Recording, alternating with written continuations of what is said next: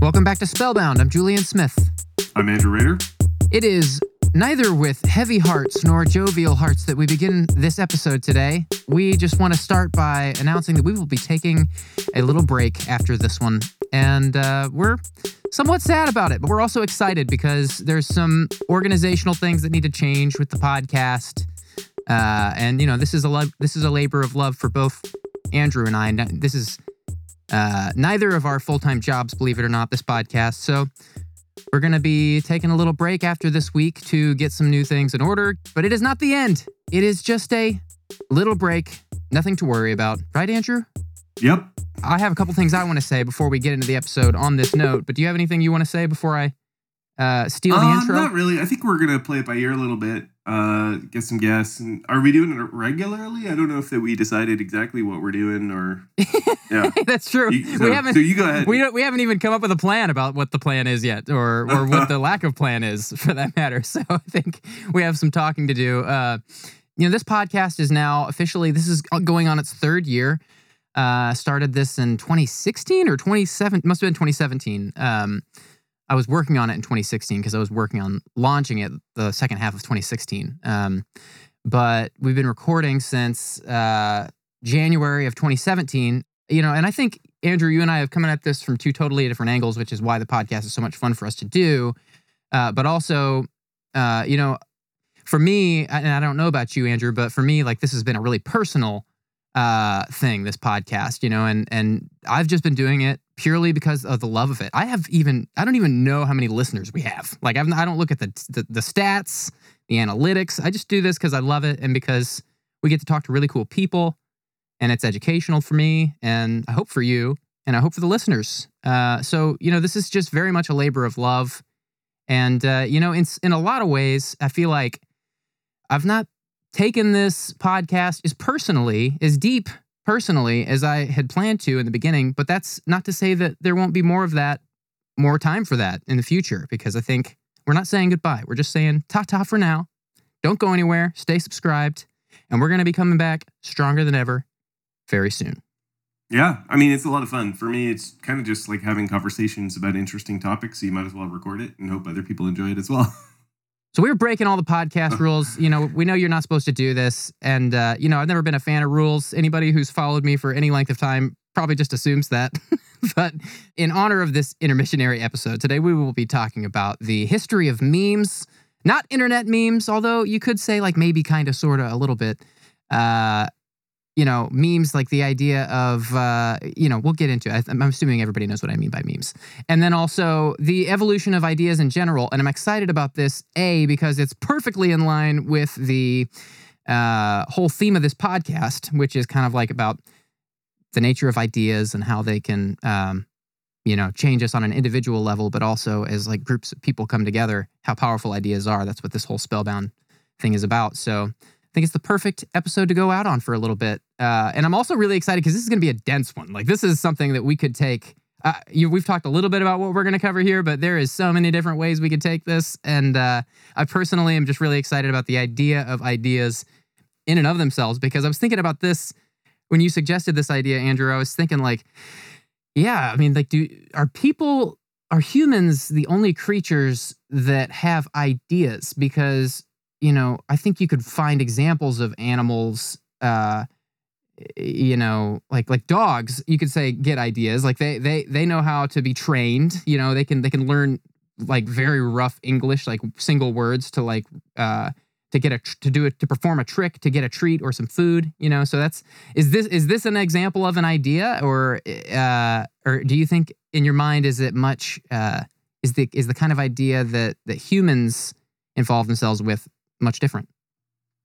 I think idea sort of implies human because it, the word implies something that you're conscious of. But but I think that sort of memes in culture, a meme is a transmissible unit of culture. It's kind of like a gene that defines your biology. A meme defines your culture, right? So it's an element of culture that can be transferred, it can mutate, it can change, basically. Um, and in terms of memes, it's not really an idea, but I think units of behavior, behavioral practices, definitely d- do get transferred through animals and, and do get learned and, and that kind of thing. Um, examples are uh, tool use. Like some chimpanzees will like use a stick to go and get the termites from the tree.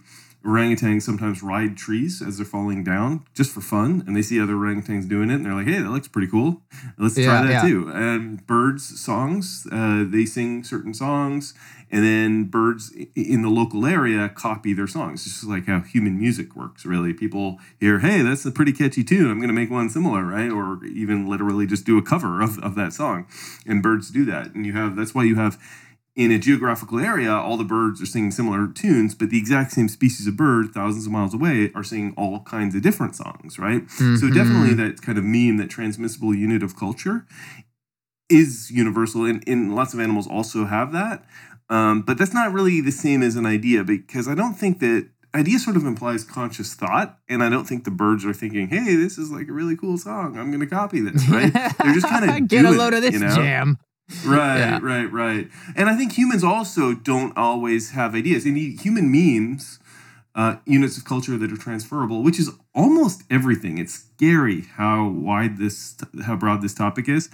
Um, often these aren't conscious elements either. They're just things Mhm. that transfer because they're successful. And actually, people are not often conscious of. It's of them. imitation, right? So- the, it's this idea of memes. It's like uh, it's an so it's a- imi- yeah uh, yeah imi- imitation is definitely one of the main forms of of transfer of of the continuity of the meme right but but then there's Mhm. also the mutation which is the changing so so um, imitation is kind of is the most powerful form of reproduction if you use the analogy of the, the biology of the gene um, but, but like monkey there's see, monkey do to oversimplify. yeah, yeah, yeah. Monkey see, monkey do. Um, but but there's other things too. Like for example, um, one of the really good examples of, of a meme that transfers is a chain letter, right? And a chain letter. Ah. Uh, because people read that and then the chain letter often says, "Oh, you'll get good luck if you pass this on, and you're going to die, or bad, bad luck if you don't." And people have done studies on chain letters, and the most the ones that get passed around are the most powerful ones in convincing you to pass them along. And what's the purpose of a chain letter? Nothing. the only purpose of a chain letter is to propagate itself. It's exactly like a virus. Mm. It's, it's exactly an analogy. It's a cultural analogy of a virus whose It's only a benign is- virus. is well, yeah. I mean, it takes up some of your time. So it's not 100 percent benign, but it's not really awful. That's true. either. Yeah. I Wow. mean, Good argument. You know, yeah. Um, good point. But, but effectively, it's a virus, and vi- like the reason why a virus makes you sniffle or sneeze or cough is just to transfer itself to other hosts, right? It's so that you spread the germs. That's why it triggers that reaction in in people. Um, and so it's the same thing as a chain letter, right? So you, a chain letter. Hold on a second. uh, Isn't it? Wouldn't it yeah, be? Wouldn't it be that the uh, uh, the cough mechanism is there to get it out of? It's a defensive mechanism to get it out of the carrier, and then like Not just by really, nat- and then through natural selection, these viruses just became contagious or something like that. Yeah, maybe maybe a little. I don't think there's that much to that. I think you can kill the virus off. Just your immune system can kill the virus off just as much, whether it's whether you're coughing it out or, or not. And so in some sense, I guess the phlegm maybe kind of cleans it out of your lungs and stuff like that. But I think it's really that the viruses trigger that reaction in us because that is what allows them to spread, and therefore those are the successful ones. If you have a virus that doesn't trigger any reactions, any symptoms in a host, it's just going to die because you're not going to spread it. Right. And so, Hmm. so viruses need these mechanisms, sneezing and coughing. That's using your body to transfer themselves.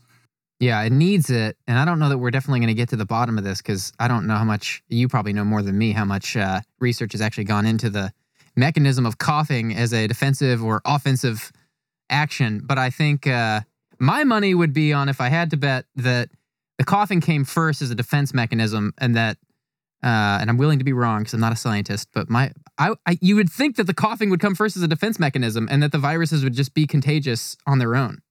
Yeah, it doesn't that- matter. I think both things are true. I, I think, both, and, it, and it's totally fine for, for both things to be true. It's it's Mhm. uh, because you coughing out, you know, a, a virus or whatever, even if it does have some defensive mechanism, uh, doesn't negate the fact that the virus wants you to do that. Like it maybe it's in some sense, some weird twisted sense, beneficial action for both you and the virus, right?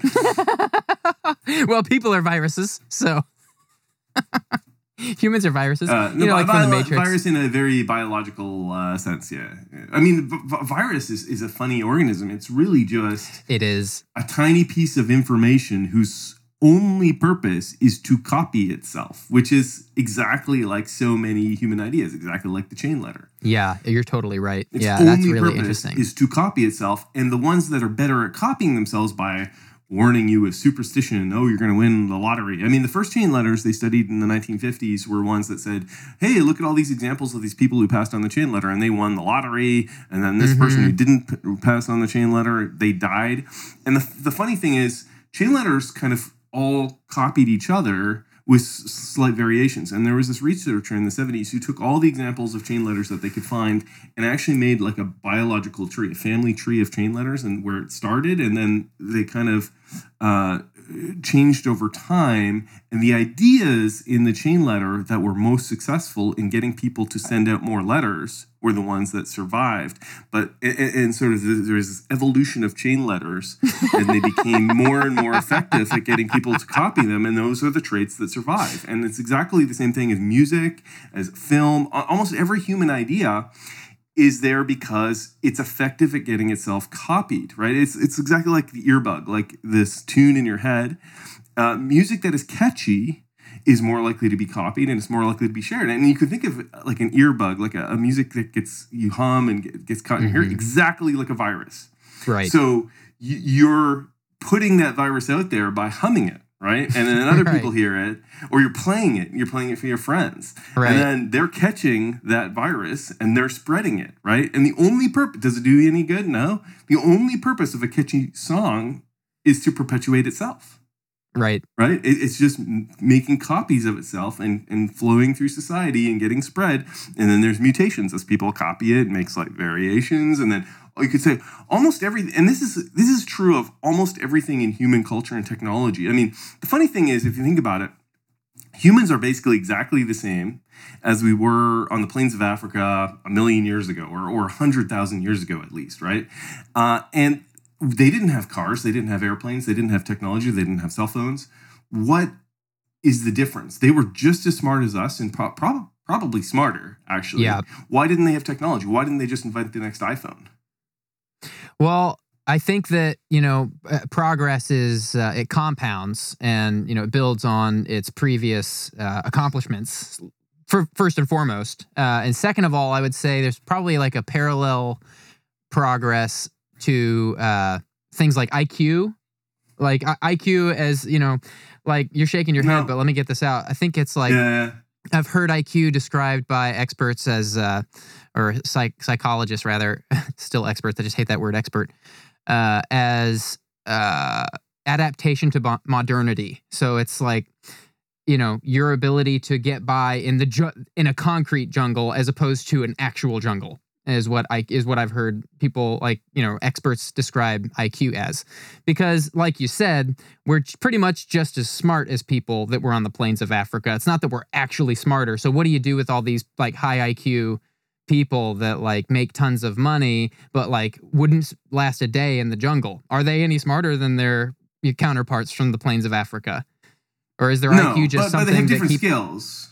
Yeah, They're of not course. smarter, but they have different skills. No, Right, they- right. that's true. And, and skills evolve, uh, you know, as, with technology. And certainly we're trained differently from from a hunter. You know, in the plains of Africa, we can't, you know, start a fire or hunt a wildebeest nearly as well as they could. So we're trained in different skills. That's definitely true. And human sort of skill sets go along with technology. But that's not really what we're talking about. We're talking about why uh, couldn't they just invent something? And it's because most human inventions are not invented. I mean, Mhm. the, the idea that we invented ever, all our technology is simply not true. Technology Hmm. evolves through small incremental processes of trial and error, which are basically just like evolution. I mean, technology evolves; it's not invented. And Okay, it's because that's a good distinction. It's because every every time you make a small uh, adjustment to something, it, it, it changes. And I mean, there are examples of sort of leaps uh, uh, of invention, but they're pretty rare. Think about like a boat, for example. Why is a boat the way it is? Why does it, you know, a sailboat? Uh, why why does a sailboat have a round bottom that keeps the water out, a sail of a certain size, and stuff like that? Is it because someone invented a boat one day? Like uh, a guy came along and said, ah, "I want to build a sailboat," so they just built a sailboat.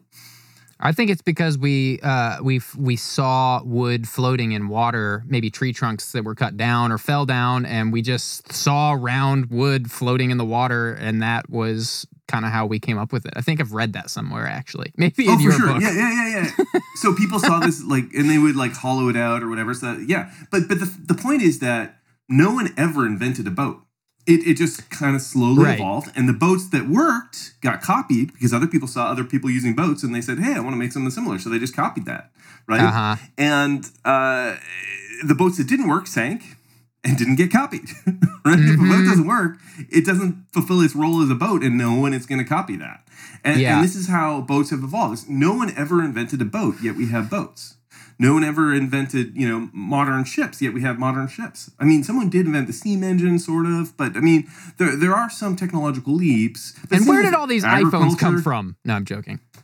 Yeah, but I mean, that's, you know, evolution of the flip phone. Let's add something Yeah. different. I mean, which is evolution of the telephone, which is an evolution of the telegraph. I mean, there is some invention Yeah. there, but but it's it's a lot smaller than we usually think. Almost everything in human technology is not invented. It's just evolved by small incremental changes that either work or they don't. uh, I want to clarify my IQ, my second part of my answer, the IQ bit, because I feel like maybe I didn't do it the, the explanation justice, and I'm still gonna ex- admit defeat if you shoot me down, because this is not my this is not No. my domain of expertise. But I'm gonna yeah, defend go- it. yeah. I'm gonna defend it just one more time. The IQ idea was invented in the early 1900s. Yeah, yeah. So it was invented by Sir Francis Galton, who was a cousin Right. of Charles Darwin, and he was a proponent of eugenics.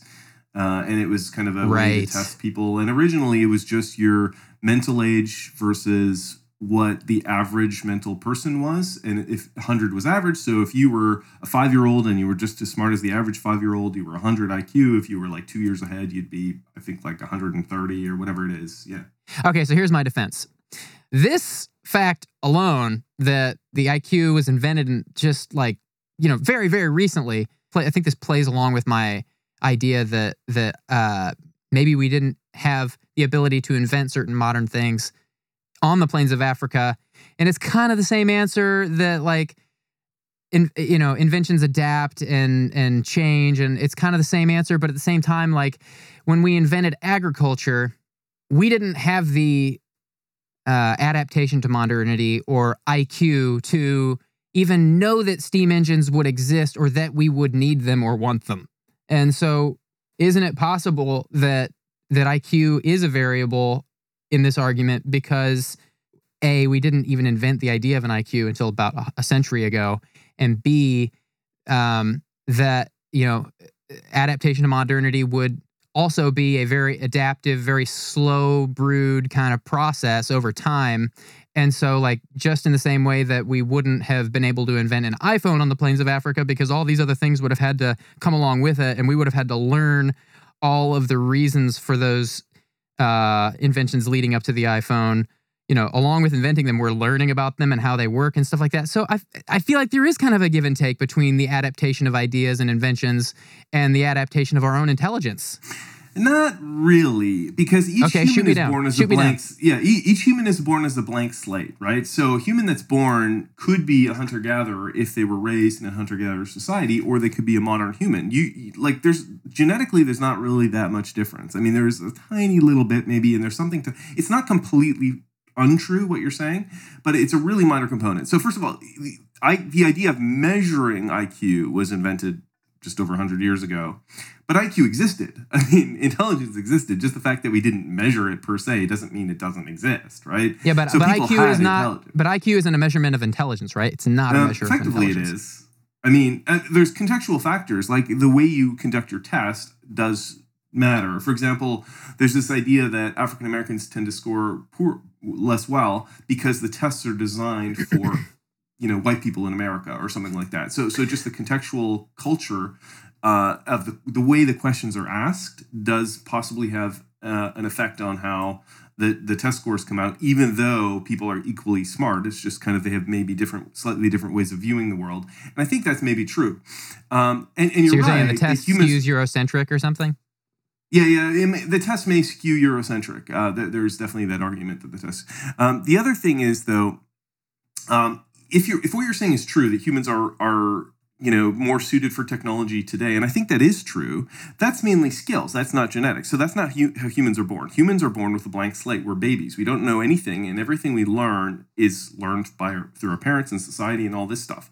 So what you're saying is true but it's actually an argument for the evolution of culture. It's not an evolu- It's mm. not an argument for the evol- the human biological evolution, right? So what is true is society has changed through the same process that has created technology, and it has created an environment where we are more susceptible to being raised to computer program or learn how to use screens and iPhones and all this stuff. So it is true that we have been raised very differently in a technological age. And same thing with agriculture. Before hunter gatherers uh, would have been raised to learn how to make fires and hunt wildebeest and all that kind of stuff. And later they were raised to um, be farmers and plant crops. And all of that was an accident. I mean, that was just an evolution too. Even all of agriculture was an accident. agriculture was never invented, ever. It was just observation you see a little bit here and you start planting it's a very slow process and you see oh these grasses grow naturally. Let's take some home. Let's accidentally spill some on the ground. Oh, right. oh it came up next year. Let's copy that. Farmer copies farmer. And then soon enough uh, everyone is a farmer right? That's mm-hmm. how agriculture spreads. And it's not like someone invented anything right? Almost yeah. all human inventions are, are just through this evolutionary process. And that's really what engineering is is this evolutionary progression of technology. Um, and culture, the evolution of culture goes hand in hand with that. And, and so you're absolutely right that, that humans are raised differently and, and are more suited to a digital age, but that's not a result of their genetic changes. That's a result now, of the evolution of culture. Yeah, that's interesting. Now, I would be curious to hear what you'd say about this then, because the, the thing that I've heard psychologists say about the IQ as a measurement of intelligence as opposed to a measurement of adaptation to modernity, which I really am kind of hanging on to that phrase because I've, I've really liked it ever since I've heard it. But I mean, who knows? The, the defense I've heard of this is that uh, what would have been a successful, arguably, quote, intelligent person on the plains of Africa, mm-hmm, the, mm-hmm. the best hunter, the best survivor, yeah. whatever it was, yeah. Yeah. would not have to be quote intelligent the way that we define that today. Uh, they would not score well on an IQ test necessarily, and and vice yeah. versa. You you you couldn't expect some but like the smartest, the highest IQ person in the world, whoever that is. You couldn't drop them in the plains of Africa and expect them to be like some incredible hunter or like be completely yeah, in touch sure. with their primal skills needed to survive on their own in the wild. And so uh, because they have different skills yeah, and so and so yeah. that's why I think this isn't necessarily intelligence as much as it is uh, adaptation to modernity. This IQ idea, and that's not mine. The, the, the adaptation to modernity. I can't remember who says that. It's some very prolific psychologist whose name is escaping me at the minute, but it's not mine. That's not mine. Well, I'm saying you're right, but I'm saying oh. it's not as a result of biological evolution. No, I'm, yeah, I'm not saying it's as a result of biological evolution. It's a result of cultural evolution. Okay. So okay. so each human is a blank slate, and we could be raised as hundred. So let's let's imagine you took an adult human and dropped them into the plains of Africa hundred thousand years ago. They would be terrible hunters, probably because right. they haven't been raised that way. They haven't learned the skills in childhood, all this kind of stuff. They haven't learned the languages, right? That, that they speak, that they their tribesmen speak. Um, so yeah, they would be terrible hunter gatherers, and vice versa. If you took a hunter gatherer and put them into the modern world, they wouldn't be very good at it, of course. But let's say you took a modern baby so you take a baby, drop it into a hunter gatherer world, and have the hunter gatherers raise them as a hunter gatherer. They would be just as good. I mean, yeah. biologically, there's no difference. Very little. I mean, so I will grant you that there's some possible difference. For an example of this is dogs, for example. So dogs, you know, have gone through maybe 20, 30, 40,000 years of evolution from wolves. Um, they're the same species, they can interbreed, but they're actually you know, remarkably different. Uh, uh, a dog. Um, dogs can eat even different food. Their intestines have changed as a result of eating human food, so they're better able to process non-meat products. It's, it's actually false that dogs are carnivores, even the wolves are carnivores. Uh, dogs can process grains and other other human food. They can basically eat more or less what humans can eat, and it's because they've lived side by side with humans, and that's been enough time, ten thousand years or twenty thousand years. It's been enough time to change dogs' biology so they can actually eat different foods. Okay, I think and so there might... is some of that going on with humans biologically, mm-hmm. but very little. Most of it's if you took a baby and put it into a hunter gatherer world, it would be a hunter gatherer. If you took a baby from the hunter gatherer world and put it into the modern world, it would be a modern human. Of course, yeah, but I'm saying that uh, I think we're saying the same thing there too. I think maybe where we're disagreeing could be in how we're defining what uh, uh, whether it's the brain or the genes that are responsible for uh, some like revolutionary invention. Because like we're, what we're talking about is essentially like how can something how, how do ideas evolve how do invention how do how do you get from like living on the plains of africa with nothing no technology to have to to gaining agriculture and domestication and money and uh, economics and steam engines mm-hmm. and industrialization yeah. and all this stuff. And so uh, and and you were saying, you know, and we're kind of going back and forth on this, like, what is IQ thing? Is it really intelligence? Is it not? And I'm thinking, like, I, I, I think you you have to be totally right because it, it goes along with everything I've read about genetics and stuff. Of course, like if you take a hunter gatherer baby and drop it in a modern world and it's raised by modern humans, it's going to be no different than a modern human and vice versa.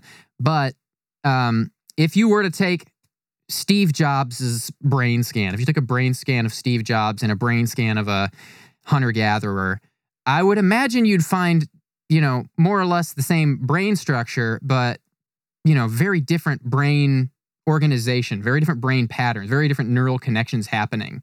Um, and so that's why I think that this whole IQ is adaptation to modernity, not so much like a level of uh, intelligence. Not that it's not intelligence, but that that that's not all it is. It's not completely just like how smart someone is, because what makes someone smart in the plains of Africa could be completely useless and most times actually often is in a actual society. So like so is it possible that it's it's more than just genetics that goes into ideas and inventions and intelligence and maybe it's just kind of like our brains are a basket and we have neural connections that are like eggs and we like put some eggs in some baskets and some eggs in different baskets depending on if we're a hunter gatherer or a civilized person. And like what you become is a product of your environment. That's kind of well, how I see obviously, it. there's a huge genetic uh, effect as well. It's the nature nurture argument. I think nature is actually a very strong basket, as you're saying. But yes, I think I think you're effectively right. We're kind of saying the same thing, actually. I think so. But, but yeah, all of so. that is is actually in support of what I'm saying, which is the evolution of culture. You know, defines the the the eggs, as you're saying, that that go into our brains um, that this is the most kind of important force, and it's not really to do with, with like your IQ is affected quite strongly by your environment um, growing up and what you're exposed to. So, so that is true, but that's an outcome of the evolution of culture over time and the evolution of technology over time. It's not what created it. It's as a result of living in this world and being trained in these ways and seeing these things and developing these skills that's how your brain that's steve jobs brain is wired. Its eggs are a result of the environment he grew up in.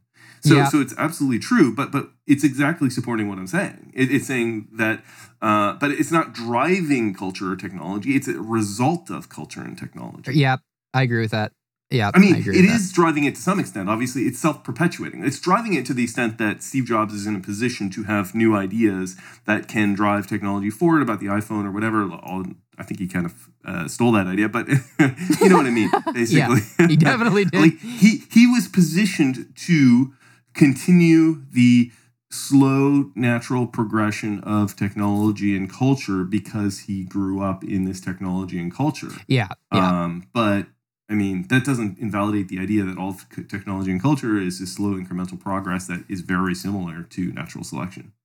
Well, sounds like maybe we should start our break next week and go out next week with an episode on intelligence. and what is IQ? No, I'm joking. Sure. Yeah, uh, yeah, yeah. It'd be interesting. Yeah. Maybe, yeah. maybe or maybe that's that? our. I'm not sure if we did that one, but yeah. actually, I do think we have an episode on that one, which isn't surprising because this is year three, and uh, Yeah. you know, it's a podcast about ideas. So, how many ideas are there?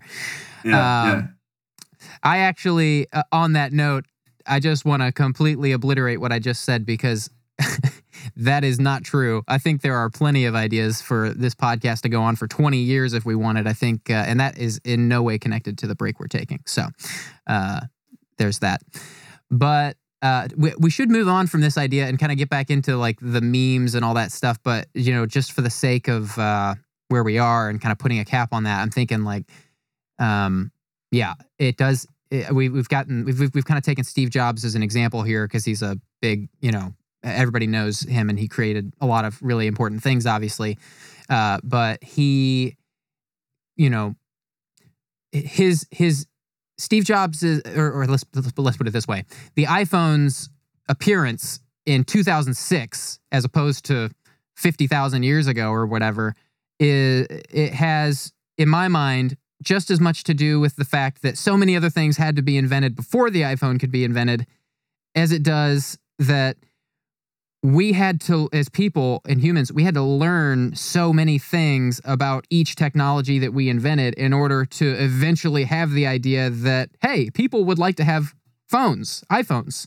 Um, and and that it's the technology progresses at the same rate that we progress with the technology and learning Yeah, about yeah. the technology and and that's been my whole argument the entire time is that Oh, it's for sure. like it's both yeah Oh yeah, yeah, yeah, absolutely. But but you're you're absolutely right. But the technology, the ideas for technology go hand in hand with the culture that creates Yeah. the platform that allows the technology and stuff like. I mean, but it's part of the same kind of things We stand on the shoulder of giants, and we have way more sh- shoulders to stand on. I mean, the best thinkers in the world today are now looking at like what is dark matter or what are black holes and how does dark energy work and stuff like that. But the same people if they were raised in the same way to, with the same kind of questions, you know, a couple hundred years ago would have been asking, "What is gravity?" You know, and, and these ideas Yeah. that are previous thinkers, right? It's not that anyone is more or less intelligent, uh, but it's that where you are uh, determines what you can do. yeah and also on that note uh you where know you are in technology. I mean, in time, yeah in context.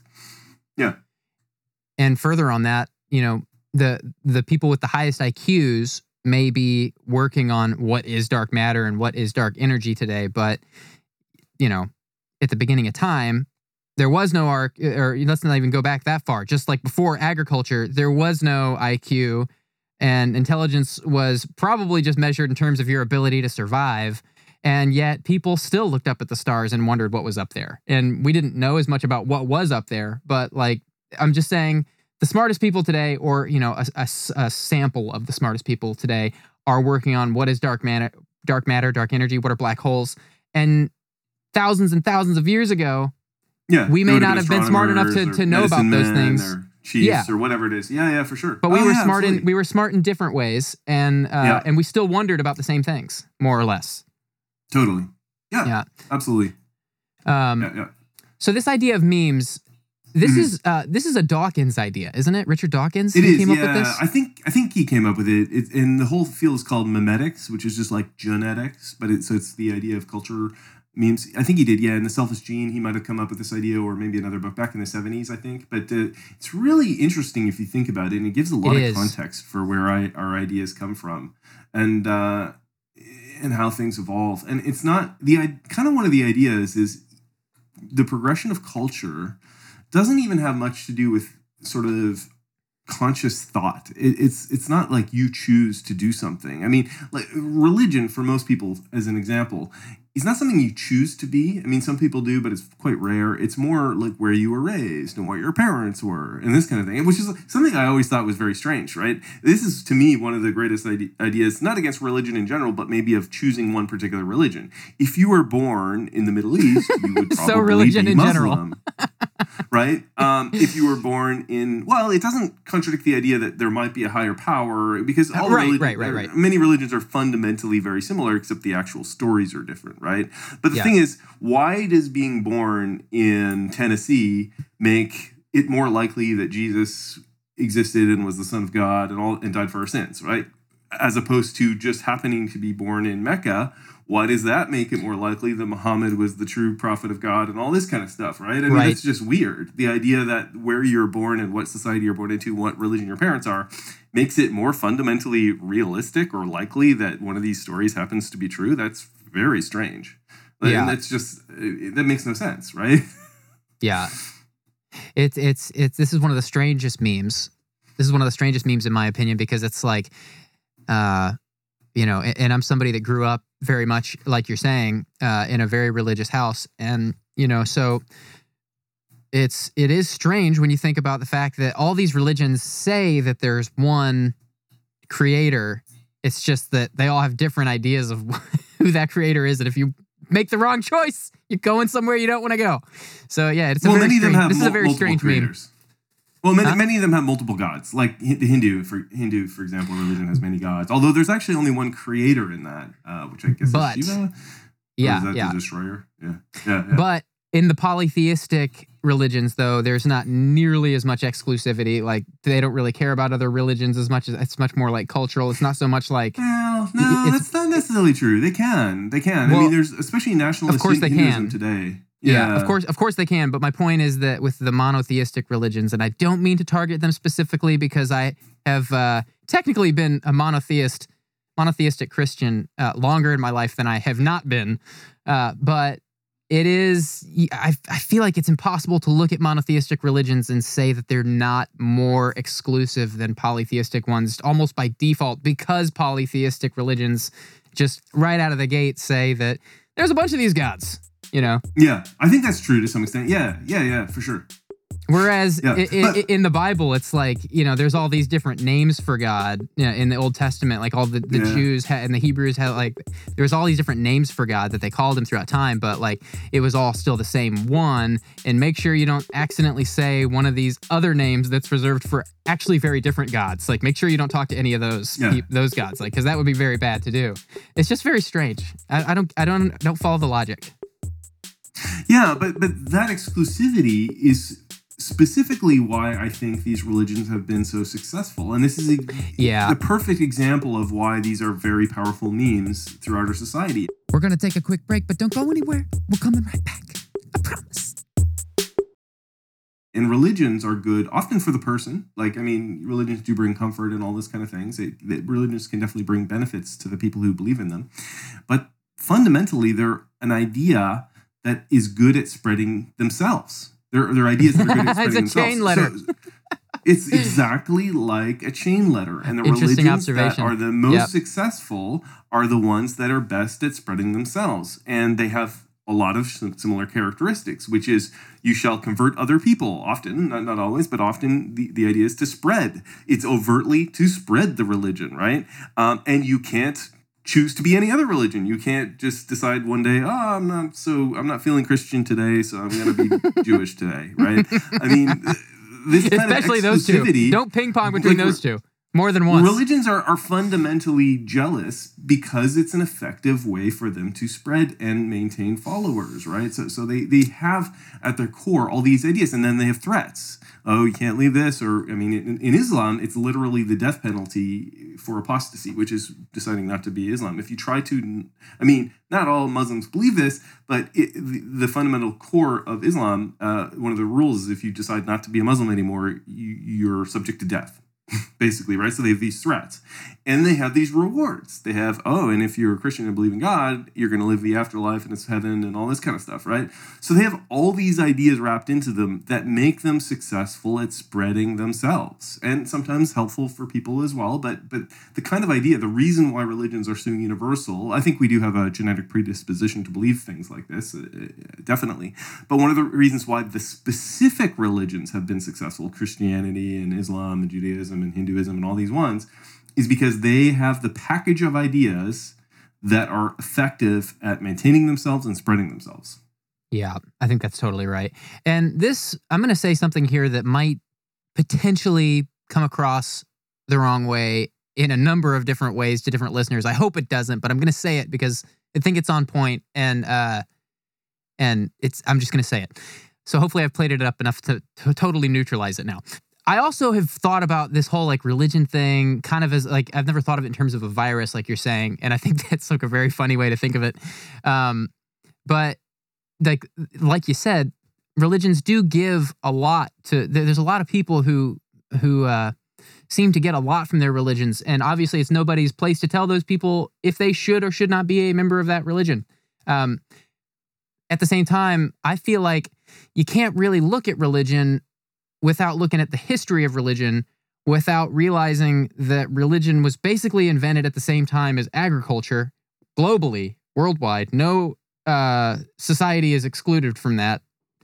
And then it, at that point, it just kind of seems to me like religion was invented as a way to kind of compensate for certain disparities that might exist in civil life like like in agricultural civilized life like you know because we're not necessarily evolved to be civil people as as Yeah. crazy as that sounds like we're evolved to be hunter gatherers in tribes uh that are made up of of uh, of our you know people with with our own flesh and blood and and not no like not like just dispersed into these cities where like you you know you're moved from your family and you just kind of like set up your own thing and you're like surrounded by strangers like that's not normal and so it's almost like you kind of need religion in order to make society work in the first place and i think this is kind of why nietzsche gets so bent it was nietzsche i believe that said that uh, of the without religion Right? yeah without religion yeah. it's like the Mhm. society collapses Yeah. and yeah, i think that's sure. why he says this because it's like Oh yeah, totally. it- religion's invented at the same time as agriculture and society in the first place so you kind of they kind of go hand in hand Oh yeah, yeah, yeah. I mean, to be clear, I think people had spiritual ideas and sort of the idea of the supernatural before, Of and medicine course, men, yes, and sort of of, burial and all this kind of stuff. But this really organized hierarchy religion, yeah, probably, and and absolutely, that's another powerful idea. That's part of the package. Is it kind of binds society together and it makes people feel comfortable with their place. And even if you're a poor peasant, don't worry, you're going to get to go to heaven just like the king is, and all this kind of stuff. It keeps you happy and Mhm. all it gives you comfort and all this kind of stuff. These are powerful ideas as well, and that's part of the package that has encouraged rulers and, and priests throughout history to kind of perpetuate these ideas as well. Yeah, yeah for sure. And then, and then, just one last thing I'll say on that, just to anybody who may be shaking their heads at what I just said. Uh, I think that some further proof of that, and it doesn't mean that society that there's something wrong with living a Right, c- yeah. civilized life. That's not what I'm saying at all. I don't want anybody to hear that.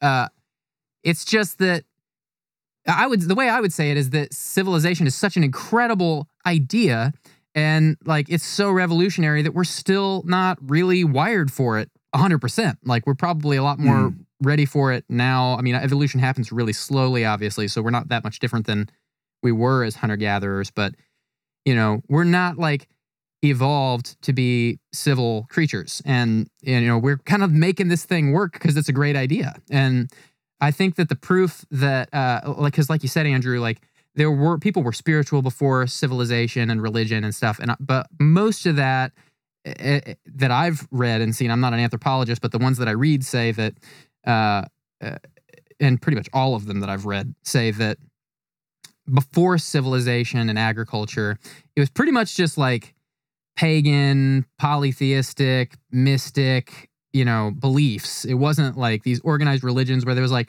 oh, like this person came to earth and Mhm. was meant Yeah. to be worshipped for the rest of their life. And if you don't acknowledge this, you are doomed for hell. You know, like that's Yeah. a pretty new idea.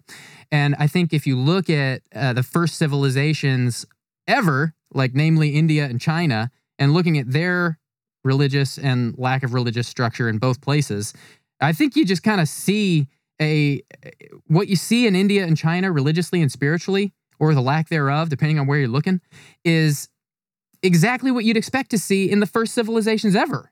If you're looking at what hunter gatherers thought for the most part, it's like China is pretty much like not religious at all, but they have some like spiritual concepts like yin and yang and balance.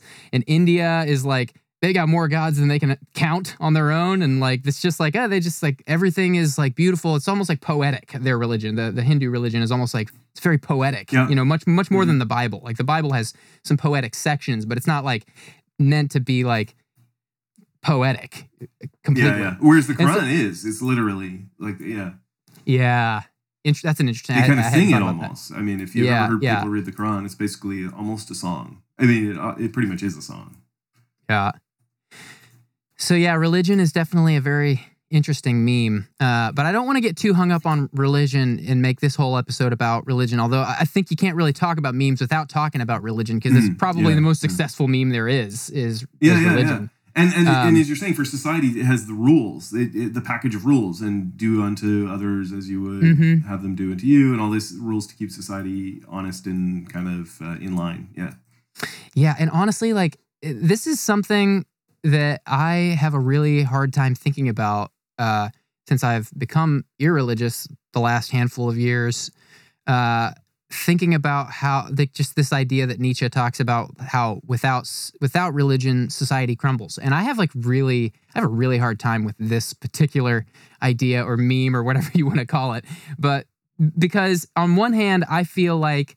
Uh, I was raised, and I'm gonna I'm trying to say this very gingerly because I don't want to say this in a way that uh, makes it seem like I think this applies to everyone. But my personal experience with religion was that it was very the version of it I grew up with was extremely dogmatic and um, and controlling and uh, and, and not not based on the right things. Um, you know, very fear based, and that's not what I think a philosophy should be based in. Fear. I think there's times for it, but not like entirely. Um, and that was very much what I grew up in. And so, in one hand, I'm kind of like against religion. I, I, I've never even said that out loud uh, because I'm not like, I don't really think religion should end. And that's kind of the flip side of this that I'm saying is that like Nietzsche, uh, I think he was totally right that without religion, society's in trouble. Because I think like, you know, a lot of people don't want to spend a lot of time thinking about this stuff on this level. And um, eh, eh, you know they don't want to like tear these thoughts apart and like really decide what they think about it. They'd rather just look at the cultural memes and just kind of go along with the flow. And so you know people are going to be more likely to just go along with the narrative that they're taught than to question it and and so i kind of have this weird tension about religion as a meme specifically because I- don't think it should go away but i also think a lot of people have been and are currently hurting from it uh, that's not to say everybody is, um, but yeah, I don't know. I- what do you think about that? Yeah, I think it's hard to say if something else will replace it. It is true that it, religion is maintaining pretty strong support in a lot of places that are advanced technologically, like the United States. But for example, in Europe, religion is pretty much dying out.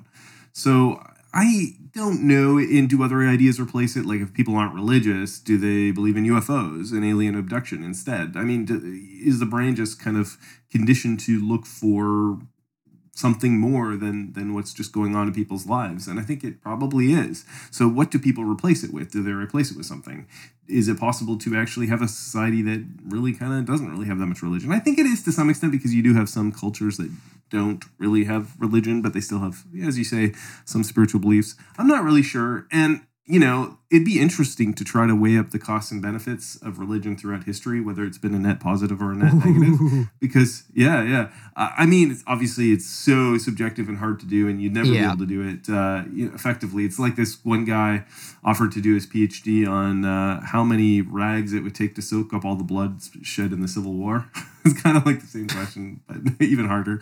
Um, but but uh, yeah it's hard to say uh, whether it's been in net positive it's one thing we can say for sure it's, it's a powerful idea that is very good at spreading itself uh, that offers some benefits and some costs that it's hard to weigh whether which one is higher um, but yeah so inter- Yeah. Well, let's talk about this for let's let's take this in the context of some some different memes uh, that have that have come and gone throughout time. Because because on one hand, you could say religion should be considered a net positive, no matter if you're religion or not. Because if, if no matter if you're religious or not, because um, you know, religion you could say is largely responsible for hunter gatherers being able to become civilized and live together with people that they don't know. And so maybe civilization wouldn't have been possible in the first place without something like this to bring people in and, and to not kill each other, you know? Because you're it's living possible because because here's the thing, Yeah. and people people get squeamish when you talk about people don't like talking about this for some reason. I know you don't care, but like a lot of people get squeamish when you talk about hunter gatherers leaving their families to join a society, which is something that absolutely happened when agriculture became like a, a popular meme. Um, you had all these hunter gatherer tribes that were tied by blood that were now moving to different cities. They were dispersing to places of their choice where they felt like they could put their skills to best use. And you had all these strangers living together who don't know each other from Adam. And uh, and how else do you keep those people from like? How do you get those people to cooperate? Especially Mhm. these aren't people that have all the preconceived notions that we, you and I have of society. Like these are this is a brand new idea, you know. So like, how do you, religion is how you keep those people from killing each other. And so, you know, but but when you look at it in the context of now, let's take a let's take a absolutely uh, repulsive meme by contrast, like slavery. Let's take slavery as a meme. This is something people have done throughout time to people of all you know different walks of life. Like this is just like a horrible thing that people used to do. And I don't think anybody would look at uh, at slavery and say, I'm sad to say there probably are some some racist sons of bitches alive still that would uh, would disagree with me, but um, you know, uh, for the most part, any sensible person would not look at slavery and say it was a a net uh, positive. Like this is a destructive meme, you know. So Yeah. so in some sense, you got to kind of say like, yeah, maybe religion is a net positive because a it was instrumental, whether or not it was largely to thank, it was absolutely instrumental in the creation of society and bringing strangers together, and it still is probably very effective at doing that. Um, but it, uh, yeah, I don't know. I mean, this is actually probably a good place to take this. What what other memes have come and gone? Like uh, have like played their time? Like do memes tend to play out? Uh, do they have a shelf life, or is there? I mean, obviously that's kind of like a loaded question. There's too many memes to count. First of all, so I don't know how you yeah, even like begin in, to in certain quantify. societies, right? There's hard, there's small things like certain songs we don't really play anymore. I mean, and, There you and, go. you know, communism in the Soviet Union is kind of gone, right? uh, it still exists other, elsewhere, but yeah, I mean, so yeah, there's there's plenty of ideas that have come and gone. Uh, we don't do art the same way. It's still with us. So, so I mean, some of these ideas we still know about, but do we really subscribe them? I get to them. I don't know. Like people, actually, there are people still writing classical music, but it's not that common. You know, so, Mhm. so there's lots of kind of memes that that uh, we used to do in the past that we don't do anymore. Slavery is a particularly destructive one, but there's lots of examples of, of things that we've done in the past that we don't really do anymore. Mm-hmm. Yeah.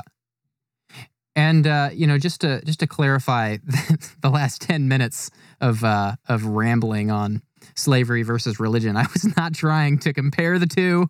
That is not. Uh, I was not trying to tie those together uh, at all. Just you know, just doing a little comparison, a little contrast, because you know, some. It's interesting how like some memes, you know, some of some of these ideas that we have can be really helpful and instrumental in a society and then t- eventually throughout time religion has probably had the slowest evolution of this uh, that i can think of going from being instrumental in starting a society and bringing people together and then lasting for tens of thousands of years all the way to the place where uh, now people are giving it up you know like tens of thousands of years later people are leaving their religions that their families have been a part of. Like religion's in trouble. I'm not saying it's it's like doomed, but like it's definitely on the decline. So Oh yeah, it's it, it's sure. interesting. Religion religion is a it's a fascinating meme considering like the origins of society and uh and how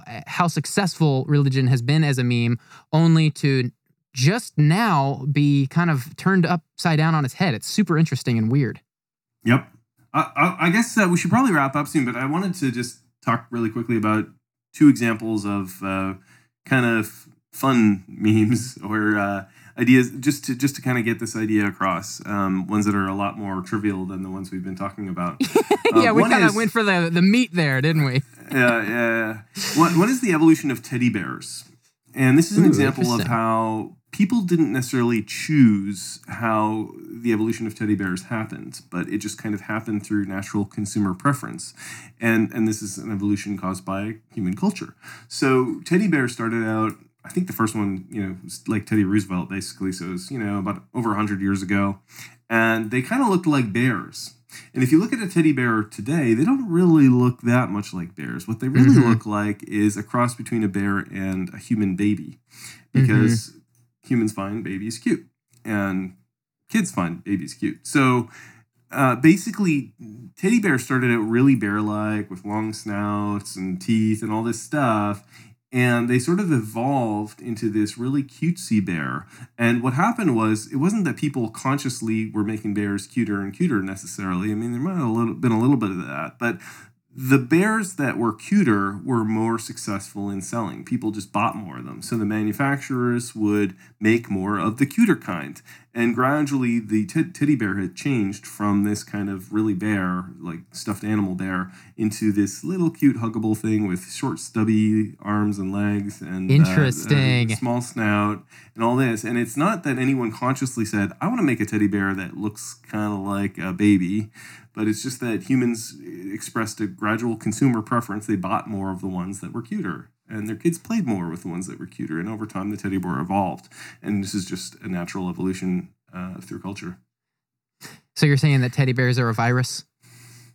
Yeah, in fact, I mean, it's not that they're a virus. virus is a very pejorative word. It's not Right, like right. religion is a virus. I'm It's joking, I'm joking. word. But but the spread of the te- the spread and evolution of teddy bears does work very similar to a virus, and, and same thing with religion. The, the- just the way they operate, and and the fact that the ideas that are most successful, uh, the cultural elements that are most successful, tend to get copied. The ones that are not successful get canceled out. Um, well, there you have it, folks. Even teddy bears are not are not exempt from natural selection. Well, right, exactly. They're yeah, cultural selection actually, but yeah, exactly. But here, here Um, w- before you change subjects, this yeah, is yeah, interesting about the yeah, teddy bear yeah. because you could Okay. say like this is this is actually this could be a profound foreshadowing of the shelf life of all memes because you could say that maybe I mean what's the, who in their right mind would want to sleep with a stuffed bear unless the idea was the novelty of sleeping with a bear that wouldn't kill you. So maybe it's like so maybe it's like the original idea of a teddy bear is like this harmless bear because you said it's like it looks hmm. like a photorealistic bear. Photoreal's not the right word, but it was a very realistic looking yeah, bear. uh, they know. tried to make a bear, uh, right? A stuffed bear. Yeah. And nowadays, the teddy bears don't really look that much like bears. Yeah, but like point being, why did it have to be a teddy bear unless the idea was it's this like deadly animal that's not going to kill you and it's a little novel toy? It's like oh, because bear cubs are cute and cuddly and stuff. I think you know bears bears are cute even if they're also ter- terrifying. so then why did we evolve them to look less uh, dangerous and, and more human? yeah, because human babies are the thing that humans are conditioned to find the most um, appealing. So so I guess let's let's ask it a different way then. Why is why was it teddy bear and not like teddy uh mouse or something like that? Obviously you can find stuffed Uh, animals of all Humans varieties. prefer bears to mice. I mean, I, I- bear cubs are cute. Uh, I think it was a Teddy Roosevelt thing also, but it was an outdoor. He was an outdoorsman and had something to do with like the natural parks and st- national parks and stuff like that that was founded during his presidency. It was kind of just a movement. Uh, smoke. Why is it Smokey the Bear, not Smokey the Mouse? I mean, because bears are outdoorsy. Humans don't Yeah. like mice because they That's true. uh, squirm around, eat our food, and theoretically carry diseases or whatever. But they poop in your house and all this kind of stuff. Yeah, yeah. But another similar one is the is Santa Claus. So Santa Claus started out as kind of just a guy who wasn't that interesting, and he had kind of a sailor costume, and he was not very friendly, and he was he was not fat. Uh, he was just kind of this dude, right? Santa Claus was just this dude. Uh, and over time, he evolved to have all these really characteristic features, like a pot belly. Who's now seen Santa Claus? Who's not doesn't who's not fat, who doesn't have a pot belly, who doesn't have a white beard. Santa Claus Mhm. didn't have a white beard originally. Who doesn't have rosy cheeks and a button nose and all these features that make Santa Claus look very cutesy. These this is the evolution of Santa Claus was just people progressively preferred Christmas cards that had Santa Claus looking cuter and cuter. And now so Santa now Santa Claus is just this archetype of cuteness, right? And it's just totally evolved into this thing. We have this vision of Santa Claus that is drastically different from original conception of Santa Claus. And it's just because culture has evolved Santa Claus based on our preferences for things that are cute and make us smile. Interesting. This makes me wonder if there's any, and I think we've already covered some, so the answer is definitely yes. But I was going to say, uh, what would be the da- uh, what would be the downsides of of memes? And I think there's definitely some downsides, probably to every meme.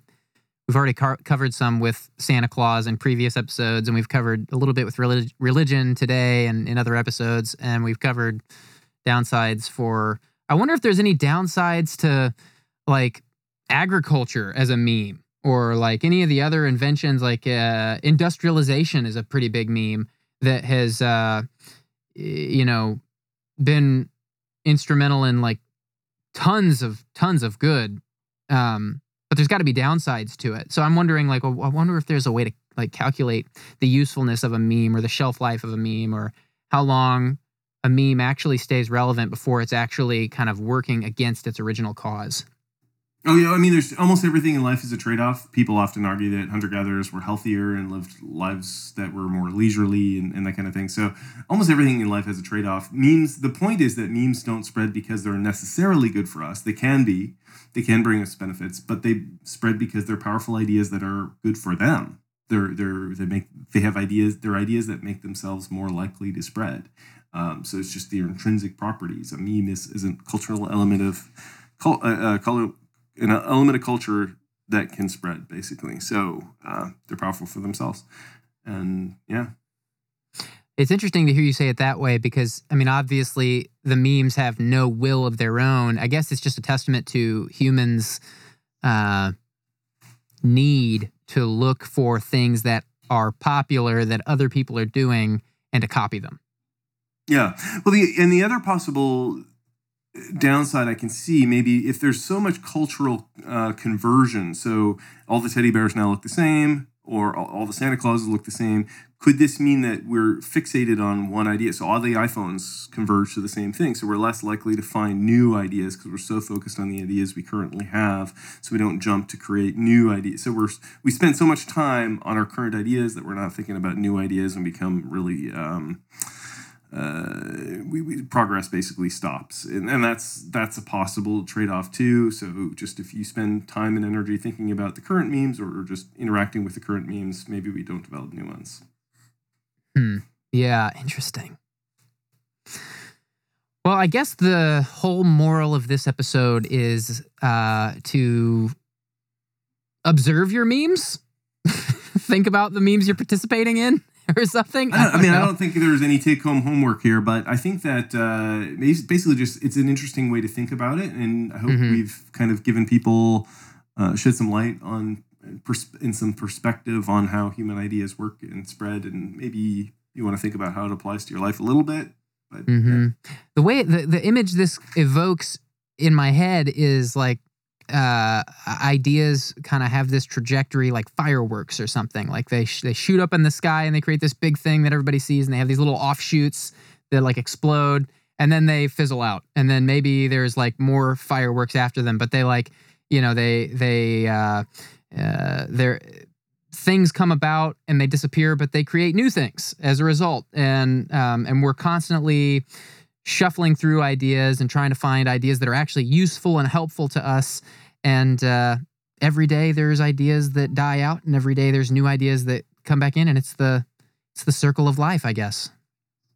Yeah, yeah. I mean, some ideas really persist. Like agriculture is going to mm-hmm. be with us for a while. And I mean, you know, certain ideas are really basic. The rule of law and democracy is probably not going to die out hopefully uh, stuff like that. So there are certain memes that uh, you know do really persist. But you're right. I mean the way it works in culture with fashion let's say i mean fashion just reinvents itself to stay relevant. Right. it kind of circles through the generations. And same thing with music and movies. Are they really making anything new are they going to come up with a new emotional perspective in some new Oscar worthy movie that, right. that Shakespeare didn't write about? Probably not. I mean, it's just this.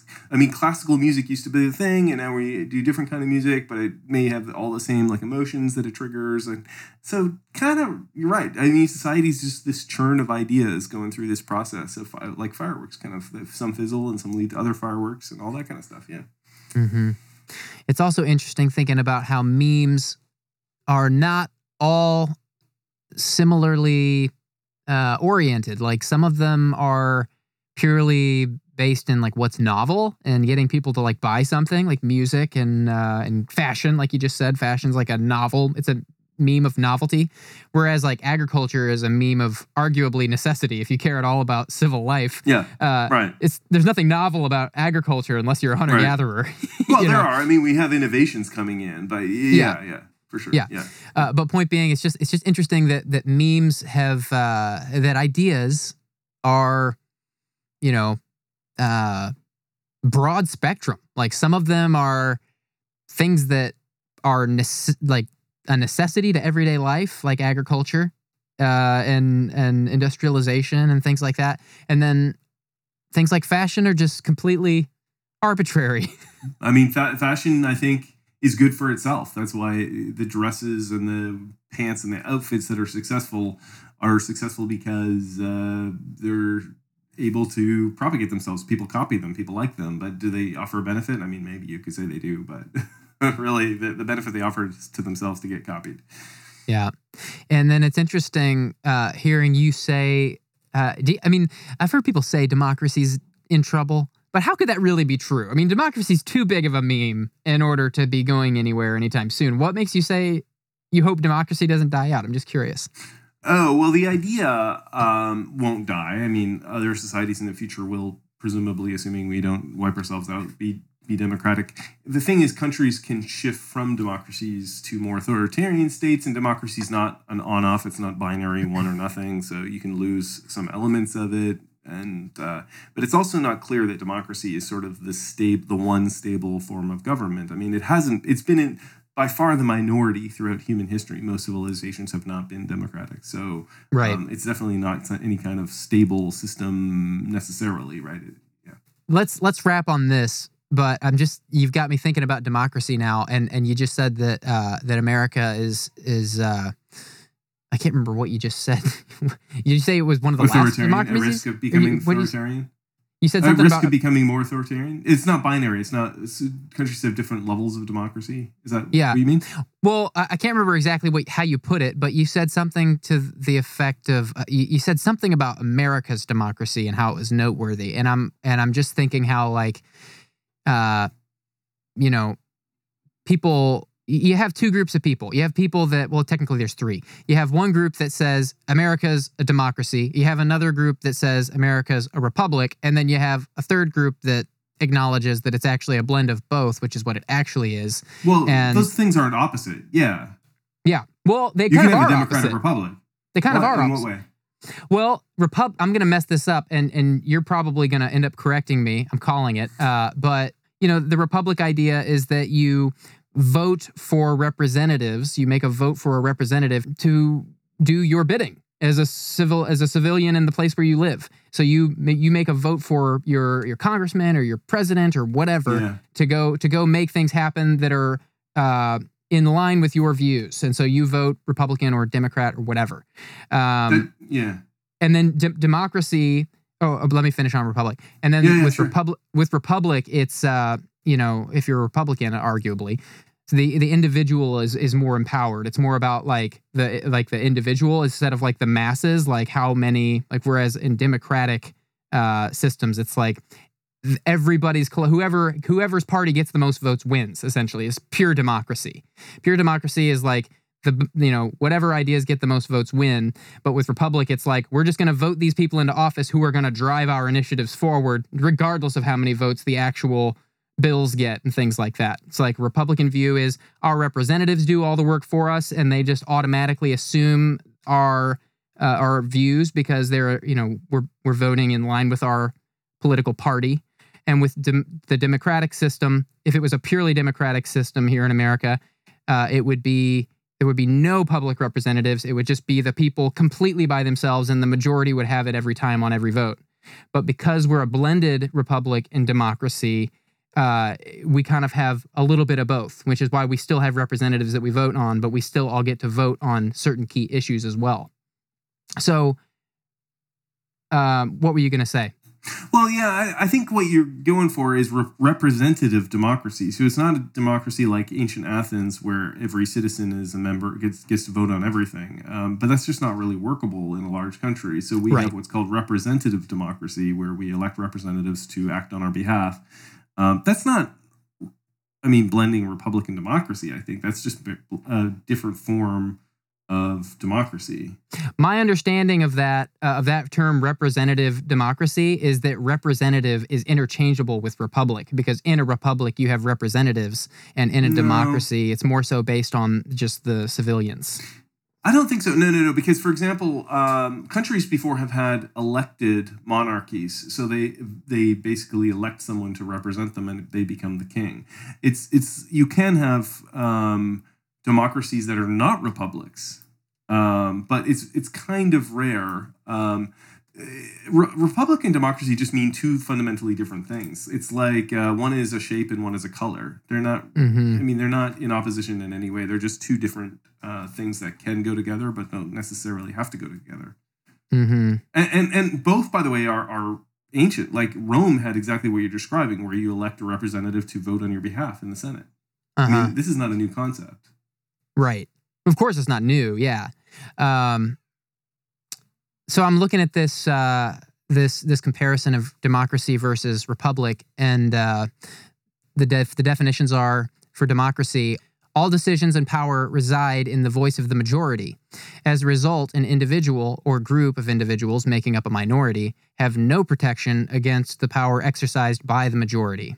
So that's democracy. And then Republican, the, the Republic uh, definition is a republic refers to specifically a form of democracy in which elected individuals represent the citizen body and exercise power according to the rule of law under a constitution which protects the basic rights of individuals and the separation of powers with elected representatives. So it is it is very much that the republic is represented by representatives. That's probably why rep uh, rep public uh, republic and then democracy i don't know the etymological breakdown of that but it's like it's basically it, this website it- it- this this definition this definition is saying that it very much is the individual versus the masses Yeah, I don't. I don't really think so. I mean, the, the, the Maybe not in a purely that you just historical sense. Is, is specific to the U.S. case. Um, it's it's not the case for ancient Rome, which was definitely a republic. Uh, so it's it's pretty limited. But I think what you're stabbing for maybe is a bit of um, confederation, or what, what do you call it? What do people call America? Because what it, it has is different state level representatives, and we have a bicameral system where you have a Senate and you have a Congress, or you have Senate and you have a House.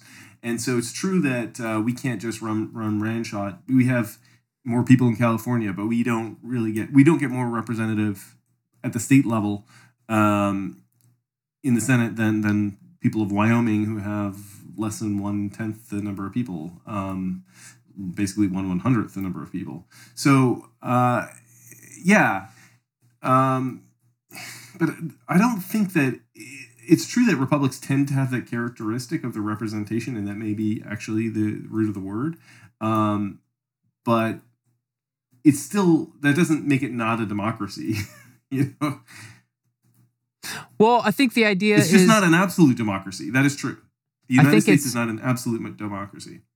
Isn't it that uh, isn't it only that way in America, and that in any other example, historically speaking, that dem- a democracy would be at odds with a republic, and that it's only in America that we've fused them together and kind of blended them No, so not at all. Almost every country works very, in a very similar way. Australia uh, is thinking of it, about ditching the, the queen and becoming a republic. Canada could theoretically become a republic, and I mean they're not that different. There's just difference in in the in structure, but uh, no, not really. I mean, America is definitely not unique in its political system. It's it's unique in some specific details, but not at all in blending republican and democracy. Huh. Interesting. Okay. Well, democracy is an interesting meme, and so does the idea of a republic. But I just don't think they're fundamentally at odds in any way. It is true that the U.S. is both. I think the U.S. is both a, a republic and a democracy, but it's not an absolute democracy. So I guess if you kind of are really particular about the definition of what a democracy is, I guess you could say it's not, but it really is. I mean, a not democracy is democracy is is when uh, uh, people. Uh, you know, it, it's like it's power by numbers. You know, it's people. Mm. It, it's like it, it's Not not. really. It's not being represented by one central figure. It's like the masses. You know, majority wins. Democracy is majority wins, and republic No. is no. You don't think so? I don't think so. Democracy just means the people have power. That's literally what the word means. Um, so the people get to vote, basically. You're you're you're right. What you're saying is true, but only of an absolute democracy. What you're doing Right, is taking right, right, like a, yeah, democracy has, in my view, a very broad definition that can mean lots of different things. It's a big spectrum, and you're saying this is a democracy. This one thing within the spectrum, right? I'm saying the purest form of democracy is is It is true. Absolutely. The United States is not a, an absolute democracy. It is Right. a form of democracy. right. Yeah, it's, It's- a, it's, it's a, in the de- we've created It's in our the own meme democratic here that spectrum. works, It's not at the it's not at the pinnacle of democracy. It's in the democratic spectrum. which is an interesting meme on. Uh, it's an interesting.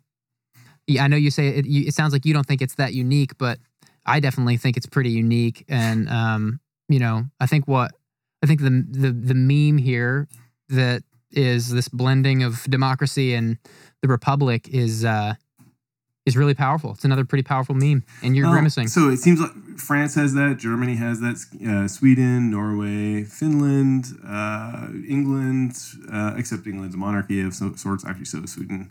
Uh, but uh, most modern, that's just how modern countries work. So America wasn't first to that. Oh, it was. So so what makes America unique Is that we created it that. Was it no, but it was the first modern democratic republic. You could argue that. Okay, okay, that's what I was getting at. It was worth Yeah. it. I made it. you oh my god, could I made it to shore. I don't know if it was the first. It actually it wasn't the first republic because there were like trader republics, oh, merchant Oh, yeah. republics, all this kind of stuff. Of course. But you could say that America was the first modern, and you definitely need that distinction because it's not that. Honestly, America just kind of copied what Rome did. It's basically just copying Rome. Well, Rome it was a invented it. Just democracy, said, hey, Rome had really republic. good ideas. Both. It was both. Yeah, You're right. The, I'm thinking of.